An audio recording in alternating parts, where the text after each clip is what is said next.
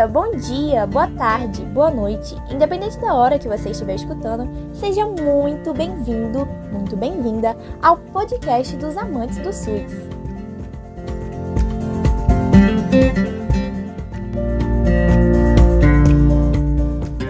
Primeiramente, a gente quer te perguntar: você sabe o que significa a sigla SUS? Não? Então vamos lá. O SUS é o nosso Sistema Único de Saúde.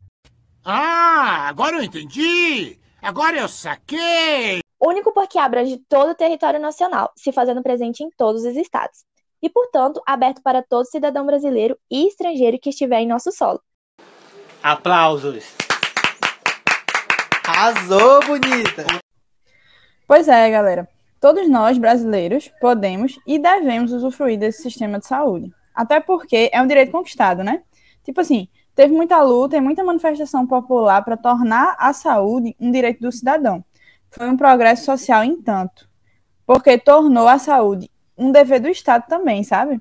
Daí, ele tem que assegurar a saúde para todo mundo. Inclusive, isso aí está até previsto na Constituição de 88, a Constituição Cidadã. Então vamos conversar sobre os motivos pelos quais devemos defender e amar o nosso cristalzinho, o SUS. Oh, thank you. Por exemplo, a senhora que sofre de coração e que recorre à farmácia popular para ter desconto nos remédios. Ou você, seu José, que toma remédio para pressão e vai lá no posto de saúde todo mês pegar o seu medicamento. Ou, por exemplo, a pessoa que pegou, que quebrou a perna e precisa de uma muleta. Meu primo, por exemplo, que precisou da vigilância sanitária para poder abrir a doceria dele. Até a madame aí, que acha que só porque paga plano de saúde não precisa do SUS. Hum, não se engana não, hein? Sabe aquele remédio controlado que a senhora compra todo mês? Pois é, ele precisou ser autorizado pela Anvisa. Todos esses serviços são ofertados pelo SUS de forma gratuita, bem como consultas, vacinas, transplantes, vigilâncias epidemiológicas e sanitárias. Sendo o maior sistema público do mundo, dos países com mais de 200 milhões de habitantes, o Brasil é o único que conta com serviços gratuitos de forma universal.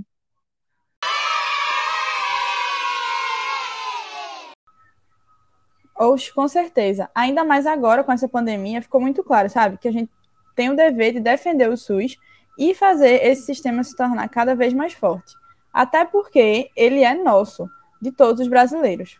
Aí, tipo assim, a gente sabe que, infelizmente, ainda existem muitas deficiências e muitos desafios, entende?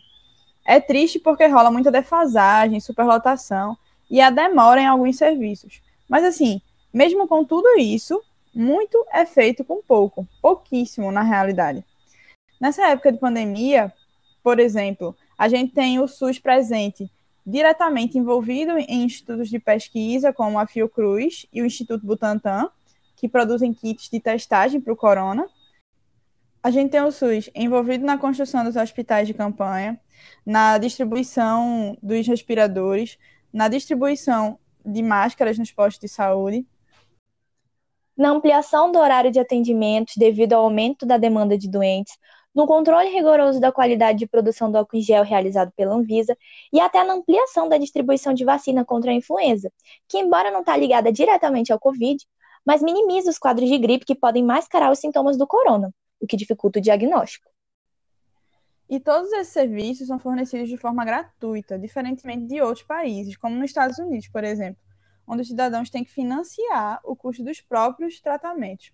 Eu estava até vendo no Insta uns dias atrás a história de um senhor que pegou o novo coronavírus, se curou e depois disso teve que pagar somente 5 milhões e meio de dólares referentes ao próprio tratamento.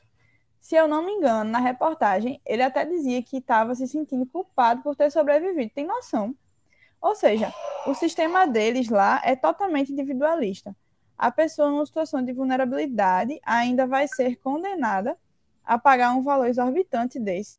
Aí quando eu vejo algo assim, agradeço muito, sabe? Porque é um estresse que nós, enquanto brasileiros, não vamos passar, porque o SUS por si só já cobra essa conta todinha e quaisquer outras eventualidades que venham a acontecer em decorrência de, dessa doença.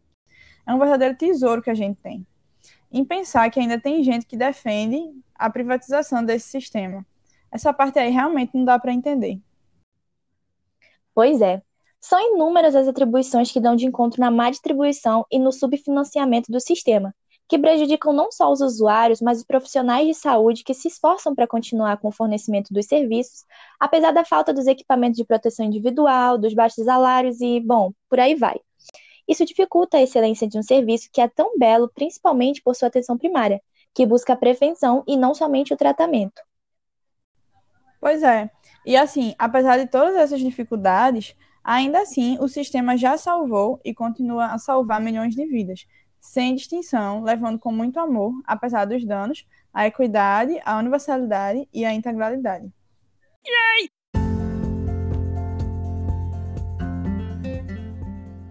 É isso aí. Esperamos que tenham apreciado as qualidades do nosso SUS e que a partir de agora, se ainda não defendiam, defendam o nosso patrimônio, o nosso direito, porque privilégio mesmo é usufruir do direito que se tem.